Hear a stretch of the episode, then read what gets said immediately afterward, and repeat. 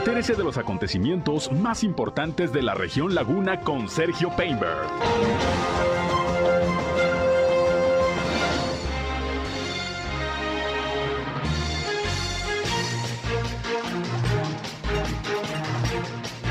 Bienvenidos, ¿qué tal? ¿Cómo están? Muy buenas noches, un placer, un gusto, como siempre, recibirles en este espacio noticioso, nuestra tercera emisión de Región Informa en este miércoles, mitad de semana.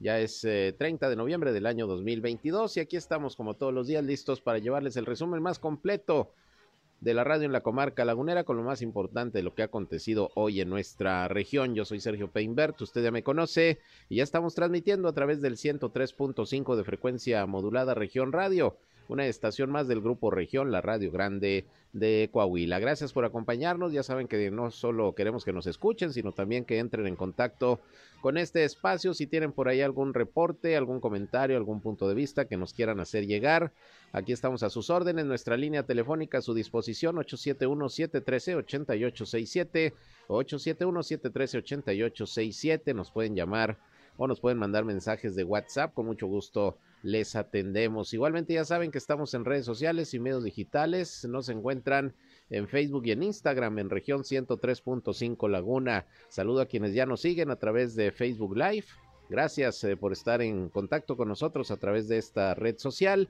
Y yo estoy en Sergio Peinber Noticias, en Facebook, en Twitter, en YouTube, en Instagram y en sergiopeinber.com, mi portal web de información que les invito a visitar. Ahí están los enlaces también para que nos escuchen en nuestras transmisiones de radio. Y vámonos rápidamente con lo más importante hoy en las noticias.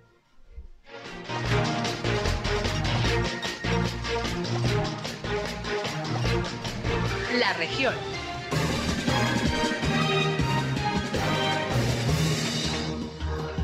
Pues el día de hoy el gobernador de Coahuila, Miguel Ángel Riquelme Solís, emitió mensajes con motivo de su quinto informe de gobierno por la mañana a través de redes sociales y medios de comunicación tradicionales. Envió un mensaje a toda la población coahuilense en donde destacó algunos de sus principales logros, particularmente empleo, desarrollo económico y seguridad. Más tarde, a las 10 de la mañana, estuvo en una ceremonia en el Congreso del Estado, allá en la ciudad de Saltillo, en donde presentó también un mensaje con motivo de su quinto informe, destacando pues varios de los temas que consideran sido avance en estos cinco años de gobierno. Vamos a escuchar parte de lo que esta mañana en uno de sus mensajes comentó el gobernador Miguel Ángel Riquelme Solís.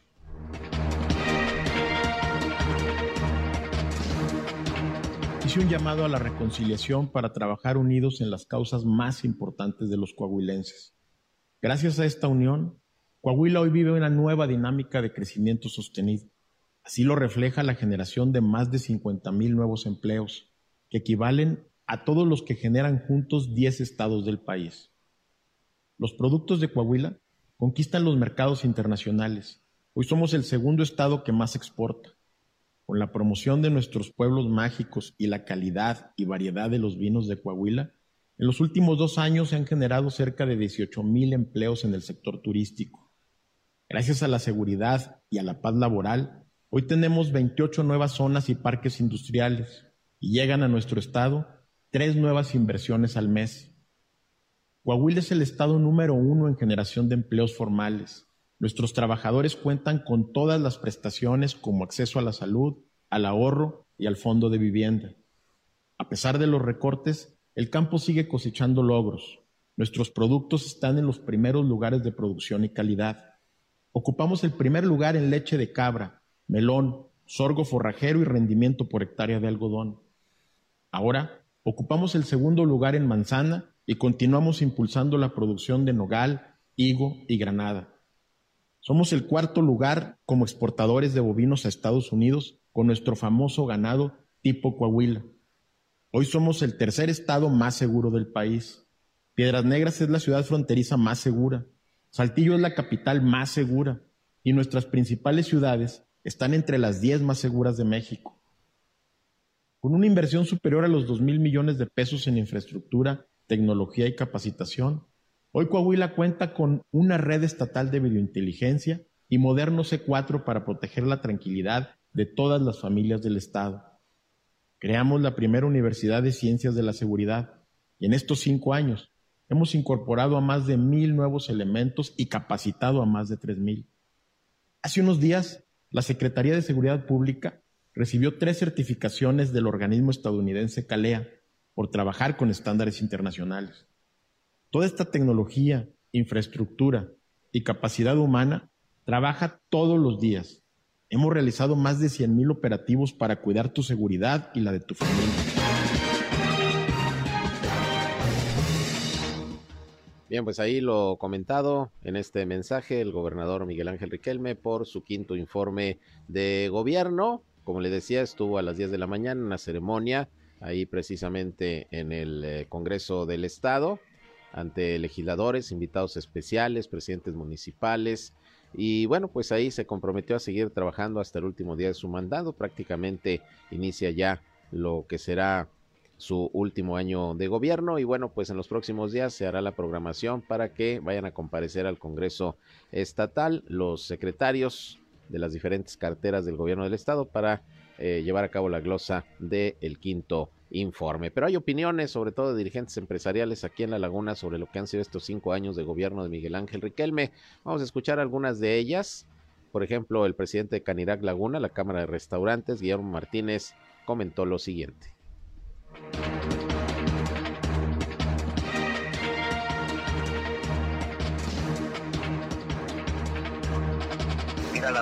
Creo que en cuanto a calificación yo consideraría que debe ser aprobatoria primero que nada y de, calificación de un parámetro creo de 0 al 10 yo lo calificaría con un 9 creo que ha hecho ha dado muy buenos resultados en lo que van los cinco años de su gobierno.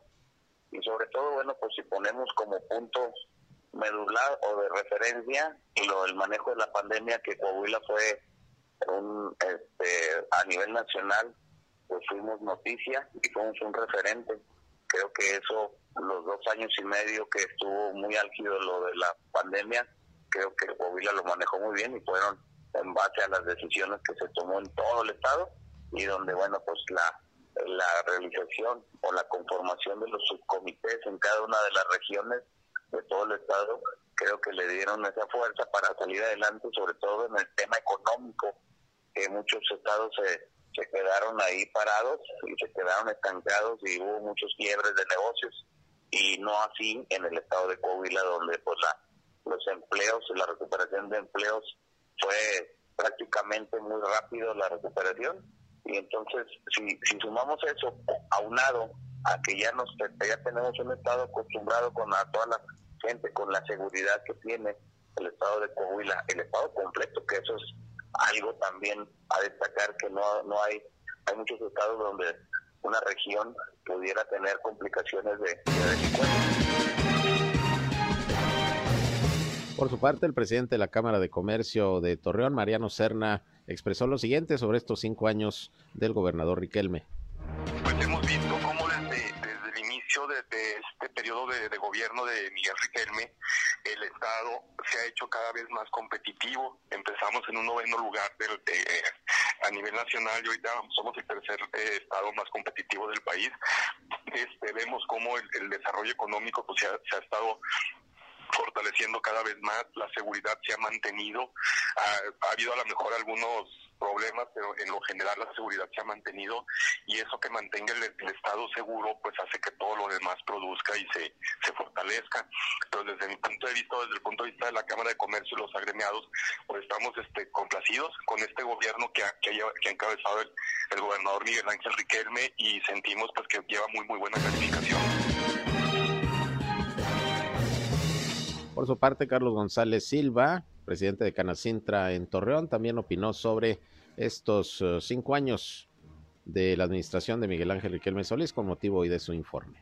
Nosotros estamos este, trabajando muy, muy cerca del gobernador, o sea, la verdad es algo que reconocemos en un gobierno que sea incluyente y que las decisiones también participe la sociedad en este caso pues la sociedad organizada de los industriales de Canacintra. somos, hemos venido siendo parte del comité de, de salud, como ustedes lo saben, y hemos estado trabajando muy de la mano en todos esos sentidos. Que nosotros reconocemos el, el, el, el año de trabajo del gobernador, sobre todo en la parte de la inclusión en la toma de decisiones de la sociedad. O sea, como tú sabes, pues fuimos incluidos en el subcomité de salud y ahí se han ido tomando las decisiones que fueron pues abriendo poco a poco la, la economía. Pues entonces eso eso llegó a dar grandes resultados, como que íbamos a ser el mayor estado exportador del país, somos el tercer estado este con mejor competitividad. Entonces, en fin, o sea, nos colocó en lugares muy buenos y eso es algo que reconocemos. Finalmente escuchamos la opinión del presidente de Coparmex Laguna, Jorge Reyes. Parece que ha hecho un buen trabajo como presidente de Coparmex. Creo que uno de los factores más importantes es la coordinación. Y yo creo que esto es muy importante porque gracias a la mesa de salud, a los subcomités ha logrado mantener una coordinación entre los diferentes agentes y además el tema de la seguridad, que al final es un tema que pues, lo sacamos entre todos, o sea, participó la sociedad civil, participó pues, los empresariados, pero el gobierno. Pero el tema de tener coordinación con los diferentes gobiernos, creo que, digo, con los diferentes eh, mandos militares, creo que también tiene, tiene áreas importantes. Bien, y en otros asuntos, uh, Hoy platiqué con el eh, titular del Instituto Municipal de Planeación en Gómez Palacio, Lerins Varela, quien nos dio algunos detalles de lo que contiene el documento que se presentó el día de ayer, que es el Plan Municipal de Desarrollo de la Administración que encabeza la alcaldesa Leticia Herrera. Dijo que, eh, entre otras cosas, que este documento pues va aparejado con el Plan Estatal de Desarrollo eh, que estará impulsando también el gobernador Esteban Villegas. Y bueno, se contemplan algunos eh, proyectos, 15 por lo menos, proyectos, planes, obras que se tienen para esta administración, entre otras cosas. Esto nos dijo hoy por la mañana en nuestra primera emisión de Región Informa, Lerins Varela. Bueno, lo que se presentó ayer un documento que deja de ser eh, con la finalidad de cumplir con los requisitos que la ley orgánica de la administración pública exige, ¿no? Que era entregar el documento este, en los 30 días después de el inicio de la administración, que se hizo en tiempo y forma porque se presentó desde la semana pasada a la Cabildo, el cual fue aprobado por unanimidad y eso pues en principio da da buen este buena vibra no porque este, todos estuvieron de acuerdo porque se les hizo conocimiento con tiempo no la otra cuestión es que eh, se trabajó mucho en la parte de su justificación así como el diagnóstico porque no podemos este, hablar de planeación o de planear algo si no tenemos una debida justificación y un diagnóstico que nos diga para qué vamos a planear, hacia dónde vamos a ir, ¿no? Entonces, como decía, no se trata de cumplir con el requisito, sino presentar algo diferente. En ese sentido, pues es un documento muy amplio, porque está hecho con una revisión, inclusive se mandó desde hace más de 15 días a Durango para que la, la Coordinación General de Gestión Interinstitucional con su gente que está ahí trabajando sobre planeación, pues le diera una revisión a la metodología que estamos utilizando, porque ellos previamente vinieron a todos los municipios, pues estuvieron en una reunión ahí en Gómez Palacio, dando el, la guía que tendríamos que cumplir.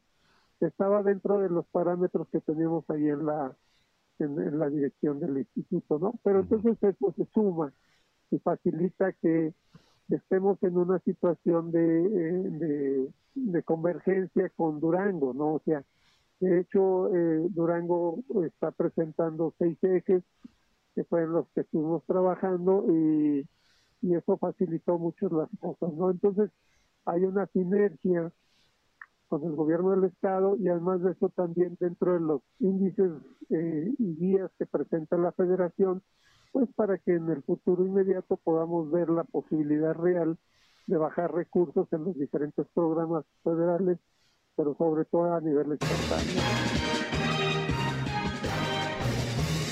Bueno, y hablando de recursos, hoy el gobernador de Durango, Esteban Villegas, se refirió al presupuesto 2023, en donde dijo, bueno, pues eh, se va a trabajar pues con austeridad, ahorrando recursos y bueno, tratando de enfrentar la situación económica y financiera muy complicada que dejó la pasada administración que encabezó José Rosa Puro. Vamos a escuchar lo que sobre el tema presupuestal del próximo año comentó hoy el gobernador de Durango, Esteban Villegas. Nos aprueban el paquete económico, vamos a tener oportunidad de poder en el primer año, de esos 3 mil millones que constantemente eh, están desfondados eh, el Estado, sin hablar de la deuda a corto y a largo plazo, yo creo que podríamos bajarlo alrededor de mil, mil quinientos millones de pesos si nos sale el paquete económico y eh, hacemos un buen manejo del recurso del Estado. Eh, incluso estoy platicando con organismos internacionales que vengan y nos certifiquen, eh, que, estemos observados. Eh, y así como se apruebe, así va. Pero viene un, presupuesto austero. Debe de andar más o menos en los 40 en los 40 mil millones, más o menos, pero viene una reducción muy importante en gastos operativos, en gastos personales. Los sueldos están congelados. Hicimos un tabulador. Había sueldos bien disparados. Por supuesto, hay prioridades. El tema del campo es prioridad porque en el presupuesto federal no viene prácticamente nada y tenemos un gran problema en el campo. Entonces sí tenemos que invertirle al campo algo de recurso estatal de manera directa. Este, nosotros estamos mandando un incremento en el rubro de salud, en el tema del campo, eh, por supuesto en bienestar, porque regresan los uniformes escolares eh, a niños de preescolar, primaria y secundaria de manera gratuita y empezamos eh, la primera etapa de la tarjeta madre y todo sale de bienestar. Entonces viene un incremento también en esa parte porque también hemos detectado que creció mucho la pobreza, todo lo que nos obliga la ley. Así que así mandamos el, el presupuesto. ¿Qué es lo que no podemos dejar de hacer? Educación, salud, seguridad y el campo y todo lo demás lo vamos a ir acomodando. ¿Qué hicimos también y que viene en el paquete económico? Un fideicomiso o una bolsa de ahorro, por decirlo de esa forma, que vamos a hacer desde enero para los aguinaldos. O sea, no puede llegar Durango a estar como estamos ahorita en octubre, noviembre, este, pidiéndole a Dios que nos ayude el gobierno federal y donde nos digan que no, o donde haya una reducción o donde pase un desastre natural en otro lado y, y se lleven el dinero, o sea, no podemos estar expensas de lo que pasa en el país. Le vamos a meter orden. Eh, el 2023 vamos a hacer muchas cosas, eh, porque aparte tenemos muchos contactos y un buen equipo. Los secretarios están metidos cada quien en, su área y creo que el 2023 va a ser muchísimo mejor. Vamos a poder sanear muchas cosas para después agarrar un rumbo de un crecimiento. Bien, pues ahí el plan económico financiero del 2023, la aplicación del presupuesto para el próximo año en el estado de Durango, que en estos eh, primeros meses de administración, bueno, pues se las han visto complicadas para poder sortear las deudas con que se dejó a la administración por parte del pasado gobierno de José Rosa Puro. Bueno, no hay ni las micas para hacer las licencias de conducir, hay escasez en estos momentos de licencias en el estado, como ya se los hemos informado, de ese tamaño están los problemas que se están enfrentando en términos económicos en la administración estatal. Y bueno, no hay licencias porque el proveedor pues no le pagan, le deben mucho, pues dijo, ya no les entrego material. Así las cosas con Durango. Vamos a una pausa y regresamos, son las 7 con 20 minutos, volvemos con más. Bien, continuamos con más información, 7 con 24 minutos. Y fíjese que desde el día de ayer y hasta el próximo viernes, eh, Torreón es la sede de la reunión de la red eh, Nacional de Comedores y Albergues para Migrantes de la zona norte. Esto se está realizando ahí en la Universidad Iberoamericana. Y bueno, pues eh, la idea es que todos los encargados de este tipo de instituciones, de organismos que ayudan a personas migrantes en su paso precisamente por nuestro país, sobre todo para llegar a Estados Unidos, pues tengan la posibilidad de recibir un apoyo, de darles de comer, de tener en eh, donde eh, protegerse de, de los climas cuando van pues buscando llegar sobre todo, repito, a la Unión Americana. Y hoy mi compañero Víctor Barrón, bueno, pues tomó opiniones de cómo están trabajando estos lugares en la zona norte de, de nuestro país, en donde, bueno, pues obviamente el flujo migratorio es muy importante. Vamos a escuchar a Blanca Navarrete, integrante de esta red de albergues eh, y comedores para migrantes en la zona norte del país.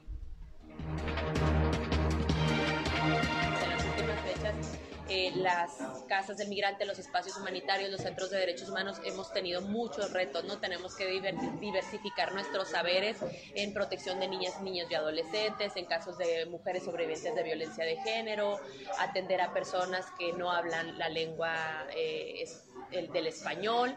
Entonces enfrentamos muchos retos y pues este es un espacio para hacernos fuertes juntas y juntos. Sin duda lo que hemos visto es un incremento y una diversificación de los flujos migratorios en la frontera norte. Digamos, en, años anteriores no teníamos población haitiana, que ahora es notablemente visible. Luego en estos últimos años Ucrania, población venezolana también, eh, refugiada que está buscando protección internacional en Estados Unidos. Yo no tendría una, un porcentaje, no me atrevería a decir un porcentaje porque también hay una variación por cada ciudad fronteriza y nuestras casas reflejan, digamos, una parte de la población, pero sabemos que muchas otras viven en cuartos de renta, en situación de calle. Bien, por su parte, José Guadalupe Torres, quien fue obispo de Gómez Palacio y actualmente es obispo de Ciudad Juárez, pues habla también de la problemática de la migración y de los retos que enfrentan estos organismos de ayuda humanitaria para apoyar precisamente a quienes eh, van eh, buscando mejores condiciones de vida en otras partes, no solamente de, de, Estados Unidos, sino también incluso aquí de México. Esto dijo José Guadalupe Torres, obispo de Ciudad Juárez tanto el desplazamiento nacional, quiere decir estos mexicanos, muchos mexicanos, pero también el desplazamiento de extranjeros, muchos haitianos, cubanos, centroamericanos, brasileños, hasta de otros continentes, rusos, turcos, eh, ahora de Ucrania, y bueno, recientemente el fenómeno de los venezolanos. Sí, sí, es muchos, muchos de la federación, de los estados, casi nada o muy poco o casi nada apoyo recibimos. Son las iglesias, las asociaciones, la gente de buena voluntad, los voluntarios, los bienhechores, los que la verdad están enfrentando, eh, el fenómeno con mucha generosidad, con mucha alegría y gozo, pero estamos sobrepasados. En Ciudad Juárez, de donde yo eh, eh, presido como obispo la diócesis, tenemos con todas las casas, 40 casas en toda la, ciudad. Nosotros pedimos, hemos como episcopado mandado comunicados donde pedimos a, los gobiernos de las tres instancias federales, estatal, municipal, que cambien sus políticas, que una regularización a los migrantes. Tanto el desplazamiento nacional, quiere decir esto, mexicanos, muchos mexicanos, pero también el desplazamiento de extranjeros, muchos haitianos, cubanos, centroamericanos, brasileños, hasta de otros continentes, rusos, turcos, eh, ahora de Ucrania, y bueno, recientemente el fenómeno de los venezolanos. Sí, sí, es muchos, muchos migrantes. De la federación, de los estados, casi nada o muy poco o casi nada apoyo recibimos. Son las iglesias, las asociaciones, la gente de buena voluntad, los voluntarios, los bienhechores, los que la verdad están enfrentando, eh, el fenómeno con mucha generosidad, con mucha alegría y gozo, pero estamos sobrepasados. En Ciudad Juárez, de donde yo eh, presido como obispo la diócesis, tenemos con todas las casas, 40 casas en toda la ciudad. Nosotros pedimos, hemos como episcopado mandado comunicados donde pedimos a, los gobiernos de las tres instancias federales, estatal, municipal, que cambien sus políticas, que una regularización a los Bueno, y el mismo temor también se, en el mismo tenor se refirió Rafael Che, él es representante de esta red de la zona norte de albergues eh, y comedores para migrantes, en este caso allá en Sonora, que dice pues también el flujo migratorio es muy importante en aquella entidad del norte del país. Esto dijo Rafael Che. Muchas veces cuando se habla de la migración se piensa en, migración de personas extranjeras o personas que no son nacionales, pero en el caso específico de, Nogales, Sonora, la población que atendemos nosotros es mayoritariamente del sur del país, en específico del estado de Guerrero. Y la causa principal de ese, de ese desplazamiento interno es el, eh, la violencia de que proviene parte del crimen organizado. Entonces ahí recibimos hasta no sé, 100, 150 personas diarias, ¿no? Más la, la, capacidad del albergue que se está manejando es de 100 personas como capacidad máxima y son familias, son en su, en su, mayoría son unidades familiares y familias a veces la mayor parte del tiempo monoparentales, es decir, nada más la mamá o a veces nada más el papá. Y lo malo que sí está en los cuerpos normativos o legislativos hay disposiciones que hablan del desplazamiento interno y cómo se les debe dar prioridad en las atenciones, como en algunos derechos, en la salud, en la educación y muchas de las quejas que nosotros interponemos son precisamente por la falta de atención en la salud y de acceso a la educación, ¿no? Pero que, que nosotros atendemos en lo que va del año de enero a estas fechas, llevamos más de 2.500 personas. Pues ahí, ahí tiene usted eh, lo que sucede con el tema de la migración y cómo pues eh, diversos organismos, ciudadanos en general, la iglesia, pues integran estos grupos de ayuda a los migrantes, ayuda humanitaria sobre todo en la parte norte del país, los comedores, los albergues, que bueno, pues de alguna manera necesitan también recursos para sobrevivir. Y como lo señalaba el obispo de Ciudad Juárez o este representante eh, de estos organismos, eh, Rafael Che, el problema es que del lado del gobierno, sobre todo el gobierno federal, pues no hay apoyo y no se eh, ofrecen recursos pues para tratar de atender a todas estas personas que buscan mejores condiciones de vida tratando de llegar a Estados Unidos o incluso a otras partes de la República Mexicana, salen de sus lugares de origen para ir a otros estados, a otras ciudades, en busca de mejores oportunidades. Así están las cosas con el tema de la migración. Y hablando de migrantes, precisamente hoy a través de un comunicado, la Dirección de Seguridad Pública Municipal de Torreón informó que ayer, cerca de las 5 de la tarde, una unidad del Grupo de Reacción Laguna, que se encontraba en el filtro de seguridad y prevención del periférico Rolo Sánchez, a la altura de la Puerta Amarilla, le marcó el alto a un autobús de la eh, a un autobús de línea procedente de la Ciudad de México que iba con destino a Ciudad Juárez, Chihuahua. Se llevó a cabo la revisión de rutina y al solicitar a los pasajeros su identificación, bueno, pues había varias personas que no traían ninguna y se percataron de que eran indocumentados. Eh, se trata de cuatro mujeres, entre ellas una eh, menor de edad de origen ecuatoriano, así como también ocho hombres de entre 25 y 34 años de edad, siete de origen nicaragüense y un menor de edad de Guatemala. Todas estas personas pues fueron rescatadas y presentadas ante el Instituto Nacional de Migración, mientras que el chofer de la unidad fue presentado ante las autoridades para el deslinde de las responsabilidades. Así que todos estos migrantes que venían en un camión con rumbo a Ciudad Juárez, Chihuahua, se hizo la revisión y bueno, fueron encontrados ahí en esta unidad. Se les turnó al Instituto Nacional de Migración, pues para el trámite correspondiente, personas indocumentadas, migrantes que iban en su paso aquí por la comarca lagunera.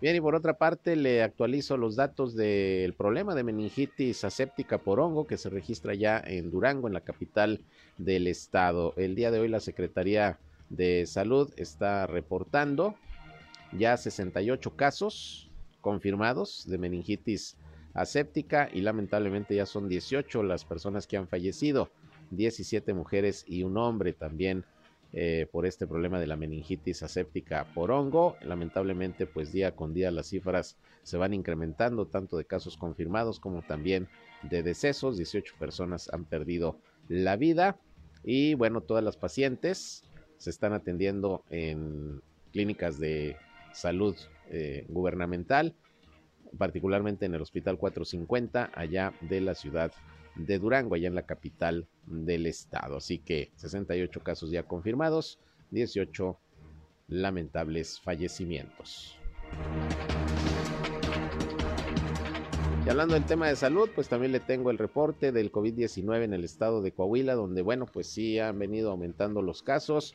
Se reportaron hoy 29, 29 nuevos contagios, afortunadamente ninguna defunción. Estamos hablando de que estos eh, nuevos casos corresponden 10 a Saltillo, 6 a Torreón, 4 a Monclova, 3 a Piedras Negras, 2 a Zaragoza y uno respectivamente a Cuña, Allende, Francisco y Madero y Villa Unión. Subió, subió obviamente el número de casos activos a 162, teníamos poquito más de 140 el día de ayer, pues ya subió a 162, hay un repunte de casos, no alarmante, pero sí están eh, subiendo.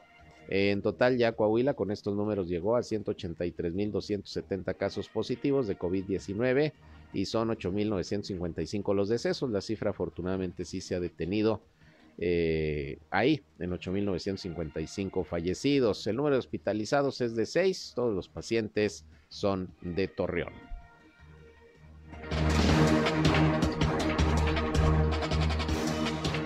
Bueno, y hablando del tema de la migración, fíjese que el día de hoy, allá en Gómez Palacio, se puso en marcha el eh, operativo pues eh, de seguridad en las carreteras principalmente para atender a los paisanos que pues generalmente en estas fechas vienen aquí a nuestro país pues a visitar a sus familiares, a pasar las fiestas navideñas. Y bueno pues prácticamente ya inició este operativo que se lleva a cabo, como usted sabe, pues de hecho a nivel, a nivel eh, federal.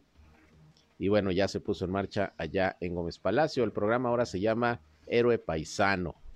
Y bueno, la alcaldesa Leticia Herrera giró instrucciones para atender y salvaguardar la integridad física, médica y social de todas las personas eh, foráneas que visiten el municipio en este próximo periodo vacacional. Por eso se llevó a cabo el arranque de este programa Héroe Paisano contando con el apoyo y la participación de más de 40 dependencias estatales y municipales. El arranque del programa inició esta mañana con el banderazo de salida que estuvo a cargo de las autoridades. Ahí estuvo el secretario del ayuntamiento en representación de la alcaldesa y estuvo también un representante del gobierno del estado de Durango. Así que arranca este programa Héroe o Héroes Paisanos, que era lo que antes se llamaba eh, el, operativo Bienvenido Paisano, ahora se llama Héroe Paisano, ya se puso en marcha allá en Gómez Palacio.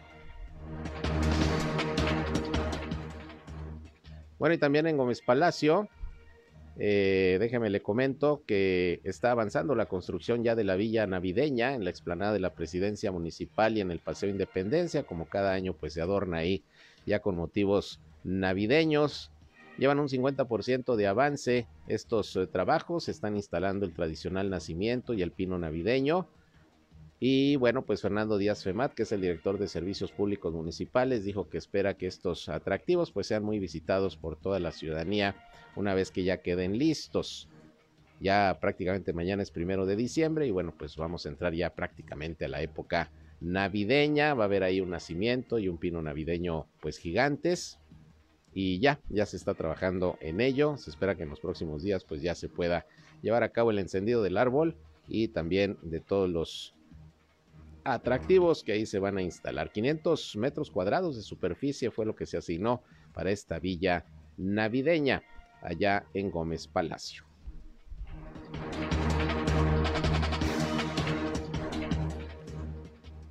Bien, eh, son las 7 con 38 minutos. Quiero recordarles la línea telefónica para que nos llamen, para que se comuniquen en caso de cualquier comentario, cualquier reporte que nos quieran hacer, 871-713-8867. Y bueno, le informo que el Instituto Nacional Electoral se va a encargar del conteo rápido en las elecciones para la gubernatura de Coahuila del próximo año, así como también en el Estado de México.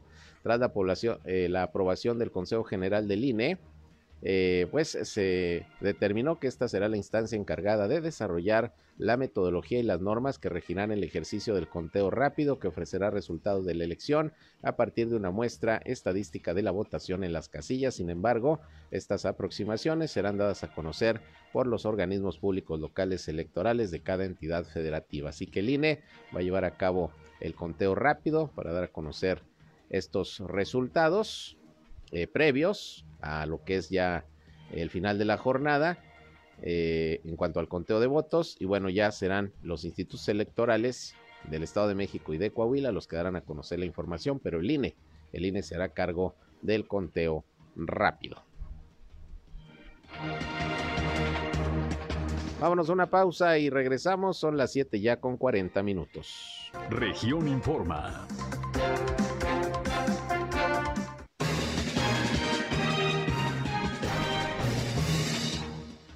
Gracias por continuar con nosotros. Aquí en Región Informa son las 7 ya con 44 minutos. Y bueno, le comento que ya concluyeron las obras de rehabilitación del lago ubicado ahí en el bosque urbano, aquí en la ciudad de Torreón. Se llevaron a cabo diversos trabajos de mantenimiento, reparación y adecuación. De manera que ya quedó rehabilitado este lago ubicado en el bosque urbano. Esto lo llevó a cabo la Dirección de Servicios Públicos Municipales. Su titular, Fernando Villarreal, dijo que se estuvo trabajando en la limpieza profunda de este espacio. Se aplicó pintura en los alrededores, se reparó el sistema hidráulico, se rehabilitó la membrana y se llevó a cabo el llenado con agua de la planta tratadora eh, que tiene un tratamiento químico. Por cierto, indicó que estas acciones, bueno, pues fueron instruidas por el alcalde Román Alberto Cepeda y dijo que este espacio, el bosque urbano, es uno de los más visitados por la ciudadanía, pero durante mucho tiempo permaneció en el descuido, sobre todo el lago, por lo que el deterioro se fue intensificando. La idea incluso pues es poner ahí unas lanchitas para que los niños puedan por ahí ir a, a disfrutar de este atractivo ahí en el bosque urbano. Ya el lago prácticamente quedó reparado. Por su parte, la Dirección de Desarrollo Económico, en coordinación con el Instituto Municipal de Cultura de Torreón, van a llevar a cabo el próximo sábado 3 de diciembre el cuarto Festival del Emprendimiento, ahora con un bazar navideño. Kena Yáñez Martínez, directora de Desarrollo Económico, informó que serán aproximadamente 400 participantes quienes van a poner a disposición productos y servicios relacionados con la época navideña. Mencionó que gran parte de los emprendedores eh, han sido partícipes de las capacitaciones que se han brindado a lo largo del año con el fin de brindarles herramientas que les faciliten construir un modelo de negocio viable y perdurable. Así que esto será el próximo sábado 3 de diciembre, ahí en el perímetro de la Plaza Mayor, en las calles Ramón Corona Galeana y Avenida Morelos, a partir de las 5 de la tarde y hasta las 22 horas. Así que si usted puede acudir, pues vaya a apoyar a estos emprendedores que tienen ahí sus productos eh, para ofrecer. Habrá libros, vasos, termos, ropa navideña, zapatos, bisutería, repostería, decoración, arreglos de temporada, en fin, pues eh, parte de los productos que los emprendedores van a poner ahí a disposición de todos los ciudadanos el próximo, el próximo sábado. Bien, y vámonos a los deportes con Noé Santoyo. Ya quedó fuera del Mundial la selección mexicana de fútbol. Le ganó Arabia, sin embargo, pues no le alcanzó por el tema de los goles. Iban 2-0 y casi de último minuto Arabia todavía les metió uno. Ya se fue el Tata Martino, ya anunció que deja la selección. Obvio, pues ya se sabía con esos resultados. Pero bueno, vamos a ver qué nos tiene Noé Santoyo de la información de este partido de la selección mexicana y todo lo que está ocurriendo allá en Qatar 2022. Hola, ¿qué tal, Sergio? Muy buenas tardes, amigos, muy buenas tardes. Con mucho gusto les saludo para compartirles la información del ámbito de los deportes. México quedó eliminado de la fase de grupos del Mundial en Qatar, algo que no sucedía desde 1994, pese a ganarle a Arabia Saudita dos goles por uno esta tarde. Sin embargo, la combinación de resultados no le favoreció a los dirigidos por Gerardo Martino. Tras este resultado, el Tata se despidió de la dirección técnica del Tri, pues se dijo el responsable directo del fracaso de nuestro país en esta edición de la Copa del Mundo. Los mexicanos generaron la cantidad suficiente de jugadas de peligro, sin embargo no lograron concretar dos anotaciones más que les diera el pase directo a los octavos de final, teniendo que esperar lo que sucedía en el duelo entre Argentina y Polonia, donde Argentina ganó, pero faltó un gol más para ayudar a la selección mexicana. El jugador mexicano Luis Chávez sin duda fue la revelación de México en esta Copa del Mundo. El oriundo de Jalisco puso los reflectores sobre él tras dar cátedra con la selección mexicana ante Polonia Argentina y el día de hoy regalar un gran golazo ante Arabia Saudita. El centrocampista de 26 años jugó su primer mundial con el Tri y no conforme con su debut, firmó su gol durante el último partido de México en la competencia. Después de esta tremenda actuación, era obvio que las ofertas extranjeras iban a comenzar a caer, con altas posibilidades de que no lo podamos disfrutar con el actual campeón Pachuca para el clausura 2023 de la Liga MX. Así que tras terminar el duelo ante Arabia Saudita a través de redes sociales, el club alemán Bayer Leverkusen envió un guiño y escribió Hola Chávez al jugador, por lo que rápidamente se ha comenzado la especulación de que emigrará al fútbol alemán. El mexicano Saúl Canelo Álvarez, campeón mundial supermediano y mejor boxeador libra por libra, se disculpó este miércoles tras los comentarios fuera de lugar que hizo hacia el argentino Lionel Messi y Argentina, llegando a amenazarle tras un video en el que el astro argentino, celebrando la victoria frente a México dos goles por cero, desplazará con el pie la camiseta del Tri, que intercambió al finalizar con Andrés Guardado. Esta es la información, Sergio amigos, que tengan muy buena tarde noche. El país.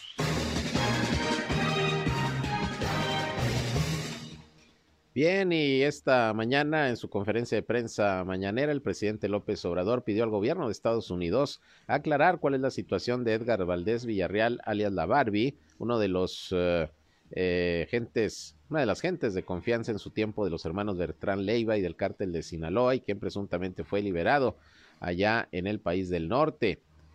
Dijo el presidente, miren lo que está pasando en Estados Unidos, está raro con este señor Villarreal, que alguien dé a conocer que ya no está en el registro Alguien dio a conocer que ya no está en el registro de los presos y queremos saber dónde está. Ya se hizo la consulta, pero no hay precisión sobre el tema y vamos a seguir insistiendo, dijo el presidente, porque no se sabe nada de dónde está Edgar Valdés, alias La Barbie. Está raro, dicen por ahí que lo trasladaron a otro penal, pero no se sabe absolutamente nada. Y bueno, pues el gobierno de México está pidiendo una explicación porque La Barbie fue extraditado precisamente de nuestro país a los Estados Unidos para ser enjuiciado.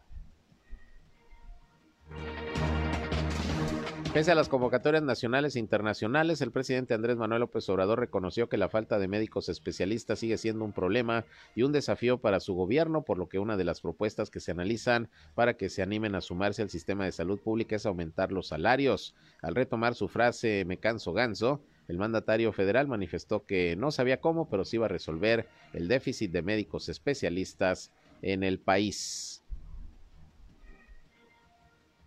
Los centros de día, como el ubicado en Nogales, Sonora, está atendiendo no solo a migrantes extranjeros, sino a familias que han sido desplazadas por la inseguridad, sobre todo en el estado de Guerrero, que pese a que viajan, dentro de su mismo país también sufren por la falta de apoyo del gobierno federal. Así lo manifestó Rafael Che de la iniciativa Aquino por la frontera, quien señala que a diario se atienden entre 10 y 150 personas, la mayoría desplazadas de estados como Guerrero, Morelos, Chiapas, Oaxaca y Michoacán, además de aquellos que vienen de Centro y Sudamérica. Y hace unos momentos le transmití parte de lo que aquí en Torreón precisamente Rafael Che comentó sobre la situación que se vive con el tema migratorio.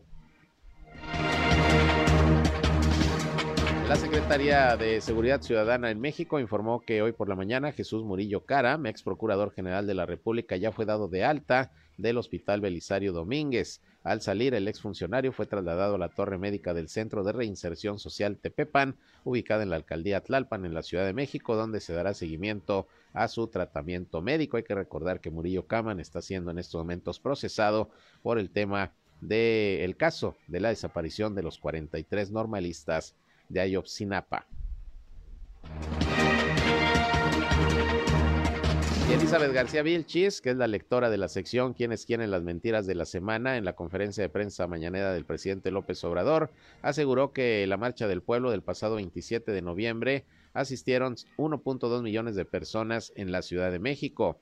Ahí García Vilchis acusó que antes y después y durante la marcha se lanzaron con todo para descalificar a los participantes y negó que haya existido acarreo en este movimiento encabezado por el presidente Andrés Manuel López Obrador el pasado domingo.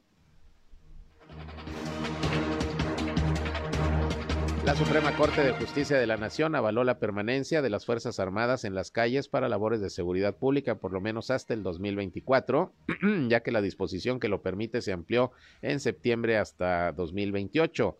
Con mayoría de ocho votos a favor, el Pleno declaró la validez del acuerdo presidencial emitido en mayo del 2020 para disponer el Ejército, la Marina y de la Fuerza Aérea Mexicanas para tareas de seguridad. Esto había sido impugnado por la entonces presidenta de la Cámara de Diputados, Laura Rojas, mediante una controversia constitucional. Sin embargo, la Suprema Corte al final, al final avaló la permanencia de las Fuerzas Armadas en tareas de seguridad, por lo menos hasta el 2024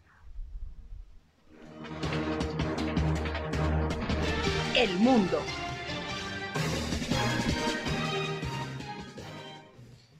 Bien, y vámonos con información de El Mundo. Nueve trabajadores murieron y otros cuatro resultaron heridos hoy tras una explosión de gas en una mina de carbón al noreste de Pakistán, según informaron fuentes oficiales. Había 13 mineros en total en ese lugar que quedaron atrapados debido a una explosión provocada por gas. Nueve de ellos lamentablemente perdieron la vida. Se están investigando las causas por las que se presentó este accidente allá en Pakistán. La Cámara Baja de los Estados Unidos aprobó hoy un proyecto de ley para evitar una huelga del sector ferroviario en vísperas de la Navidad, algo que el presidente Joe Biden había advertido que podría ser devastador para la economía del país. La Cámara de Representantes lo validó por 290 votos a favor y 137 en contra, y ahora ese texto deberá ser votado también por el Senado antes de su ratificación por parte del mandatario norteamericano.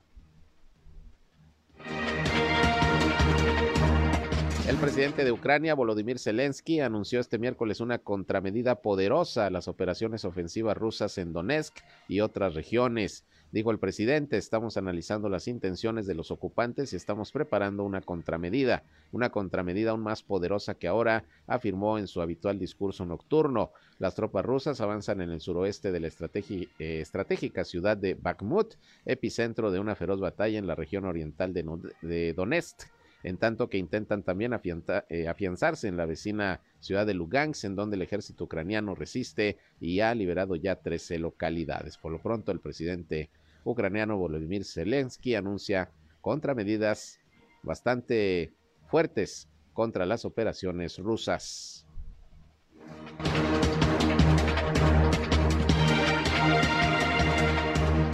Y es así como llegamos al final de la información. Gracias por su compañía en este espacio, el tercero y último del día, aquí a través de Región Radio.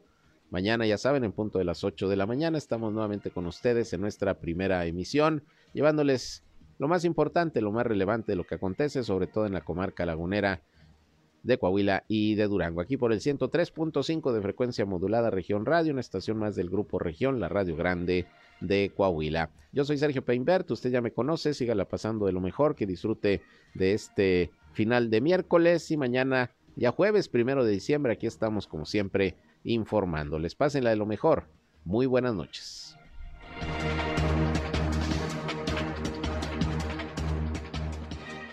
Esto fue Región Informa. Ahora está al tanto de los acontecimientos más relevantes. Lo esperamos en la próxima emisión.